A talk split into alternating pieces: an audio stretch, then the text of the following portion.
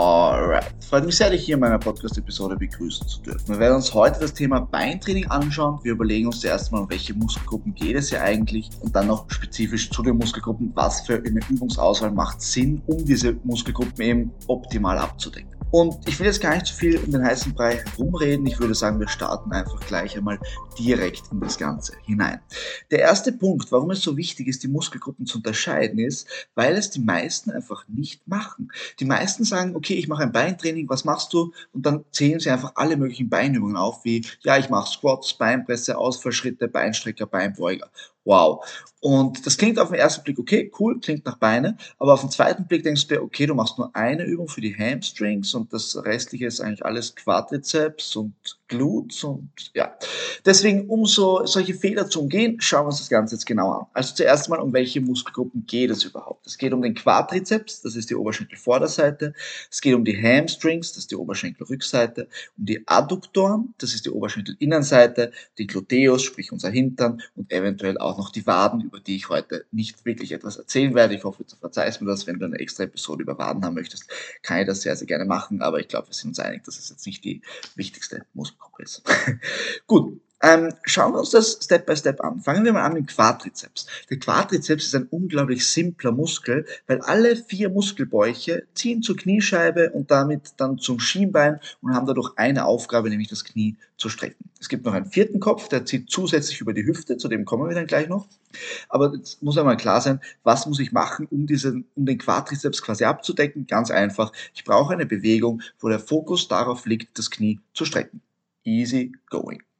Das bedeutet, ich nehme zum Beispiel eine Beinpresse, wo ich die Füße relativ tief platziere und das Knie relativ weit nach vorne schiebe, um eben Druck aufs Knie zu kriegen und somit den Quadrizeps zur Arbeit zu zwingen. Oder ich wähle eine Kniebeuge oder ich wähle äh, einen Beinstrecker. Wobei, das ist jetzt eher fürs zweite Beispiel wichtig, aber einfach irgendeine Squat-Bewegung. Ja, irgendein Squat-Movement, um die, den Quadrizeps zu treffen. Dann bin ich schon mal sehr, sehr gut aufgestellt.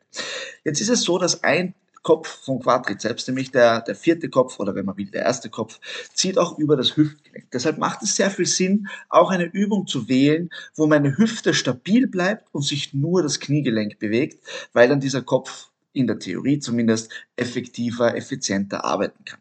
Das bedeutet, um den Quadrizeps komplett abzudecken, würde ich zwei Übungen wählen. Einerseits ein Squat Movement, egal ob Beinpresse, Kniebeuge oder whatever, und andererseits einen Beinstrecker. Und dann bist du good to go. Mehr Übungen brauchst du nicht für deinen Quadrizeps. Dann als nächstes die Hamstrings.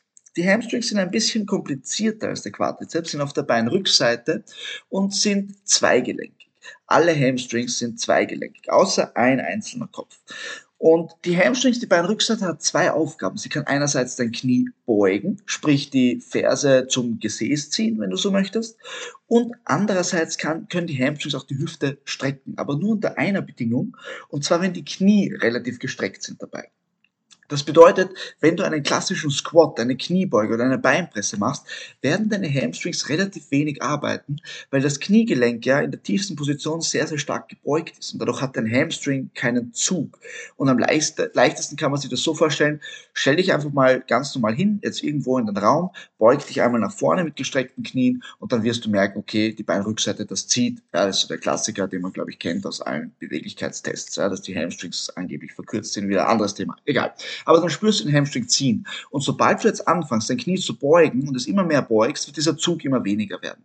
Und das zeigt uns quasi, dass der Hamstring blöd gesagt immer lockerer wird und weniger Zug aufbauen kann. Deswegen kann er auch mit gebeugten Knie nicht so gut arbeiten wie mit gestreckten Knie. Also was brauchen wir für den Hamstring? Ich würde gerne beide Funktionen abdecken. Einmal die Bein, die Kniebeugung und einmal auch die Hüftstreckung. Das heißt, für die Hüftstreckung brauchst du irgendeine Variante in einer Übung, wo du die Hüfte streckst, während du das Knie relativ gestreckt hast. Das heißt, da fallen mir per se sofort zwei Sachen ein. Das erste wäre eine Hyperextension und das zweite wäre ein RDL, sogenanntes rumänisches Kreuzheben oder wenn man mag auch Stiff Leg Deadlifts, ist relativ ähnlich die Übung, aber einfach eine Kreuzhebe-Variante, wo mein Knie relativ gestreckt ist. Dann sind meine Hamstrings auch schon gut abgedeckt. Jetzt kommt der nächste Punkt, das sind die Adduktoren. Die Adduktoren werden meistens ein bisschen unterschätzt. Also viele glauben, dass man die Adduktoren nur trainiert, wenn man auf dieser Adduktorenmaschine ist, wo man die, die Schenkel zusammendrückt. Und tatsächlich ist es so, dass die Adduktoren meistens auch relativ gute Hüftstrecker sind und zum Beispiel bei einer tiefen Kniebeuge oder auch bei einer Kreuzhebevariante schon sehr, sehr aktiv sind. Das heißt, die Adduktoren hast du eigentlich abgedeckt und nur wenn du sie jetzt spezifisch nochmal extra trainieren möchtest, dann bietet sich hier natürlich einfach eine Adduktorenmaschine an und that's it. Dann als nächstes spannende Muskelgruppe der Gluteus. Vielleicht werde ich in Zukunft einmal eine einzelne Episode dazu machen, aber jetzt ganz kurz angeschnitten. Was ist die Hauptaufgabe von Gluteus? Ganz klar, die Hauptaufgabe ist es die Hüfte zu strecken. Und jetzt haben wir vorher gerade bei den Hamstrings besprochen, dass die Hamstrings die Hüfte strecken können, wenn das Knie relativ gestreckt ist, weil dann haben die Hamstrings zu und können sehr gut arbeiten. Wenn ich jetzt aber das Knie bewusst in eine gebeugte Position bringe und mich dann auf die Hüftstreckung konzentriere, kann der Hamstring nicht so gut arbeiten. Die Hüftstreckung passiert aber trotzdem, das heißt, der Gluteus wird sie machen. Somit ist klar, dass wir den Gluteus zum Beispiel mit einer Hip Thrust Variante oder zum Beispiel mit einer Beinpresse, wo die Füße relativ hoch platziert sind, sehr, sehr gut treffen können. Aber man muss auch dazu sagen, wenn du jetzt das Programm so gestaltet hast, wie ich es gerade gesagt habe, dass du beim Quadrizeps eine Squat-Variante drin hast und bei den Adduktoren eine Hüftstrecke, äh, bei den Hamstrings eine Hüftstreck-Variante, dann ist bei diesen zwei Übungen der Gluteus auch schon sehr, sehr gut dabei. Das heißt, es ist, es ist wie bei den Adduktoren. Du, du hast ihn eigentlich immer dabei, wenn du sauber und hart trainierst und ein vernünftiges Beintraining hast. Aber du könntest natürlich, wie gesagt, noch einmal eine extra Übung für den Gluteus hinzufügen, wie zum Beispiel Hip Thrust oder Beinpresse, bietet sich hier sehr, sehr gut an, aber viel mehr braucht es meist nicht. Wenn ich auf den, das Gluteus-Training noch ein bisschen genauer eingehen soll, wie gesagt, das mache ich wahrscheinlich in einer zukünftigen Episode, da ist das Ganze einfacher, aber im Grunde merkt ihr eins, es ist nicht so komplex, wie man es sich vorstellt. Weniger ist viel, viel mehr, vor allem beim Beintraining. Setz nicht auf 50 Übungen, sondern nimm das, was notwendig ist, um diesen Muskel auszureizen. Noch einmal kurz zusammengefasst. Wir haben den Quadrizeps, die Hamstrings, die Adduktoren und den Gluteus. Und ja, okay, von mir aus die Waden. Und für den Quadrizeps wollen wir ein Squat-Movement und eine Beinstrecke-Variante. Für die Hamstrings wollen wir eine Hüftstreckungsvariante, wo das Knie gestreckt ist, wie zum Beispiel eine Hyperextension oder ein RDL. Und als zweites eine Beinbeuger-Variante. Ich habe hier am liebsten die sitzende Variante, aber es geht natürlich auch die liegende Variante. Für die Adduktoren, wenn man möchte, kann man optional noch zusätzlich die Adduktorenmaschine machen. Sie sind aber theoretisch schon vertreten bei den zwei Übungen davor.